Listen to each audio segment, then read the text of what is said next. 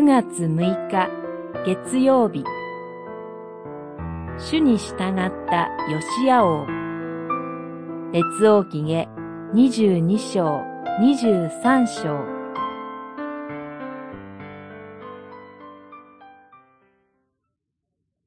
それから王は柱の傍らに立って、主の御前で契約を結び、主に従って歩み、心を尽くし、魂を尽くして、主の戒めと定めと掟を守り、この書に記されているこの契約の言葉を実行することを誓った。民も皆この契約に加わった。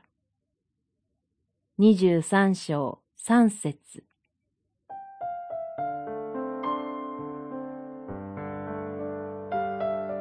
ユダの王ヨシアは、主の目にかなう正しいことを行い、父祖ダビデの道をそのまま歩み、右にも左にもそれなかったと言われます。彼が神殿を修復したことから、ユダに信仰の復興が起こりました。神殿で見つかった律法の書を読み聞かせ、偶像を取り除き、神の御言葉に聞き従うように、人々を促したのです。23章4節以下に記される取り除かれた偶像とその祭儀のリストは、ユダがどれほどひどく偶像に汚染されていたかを示しています。神殿は偶像に満たされていて、神殿にありながら律法は見失われている、大変驚くべきありさまだったのです。ヨシアの改革は、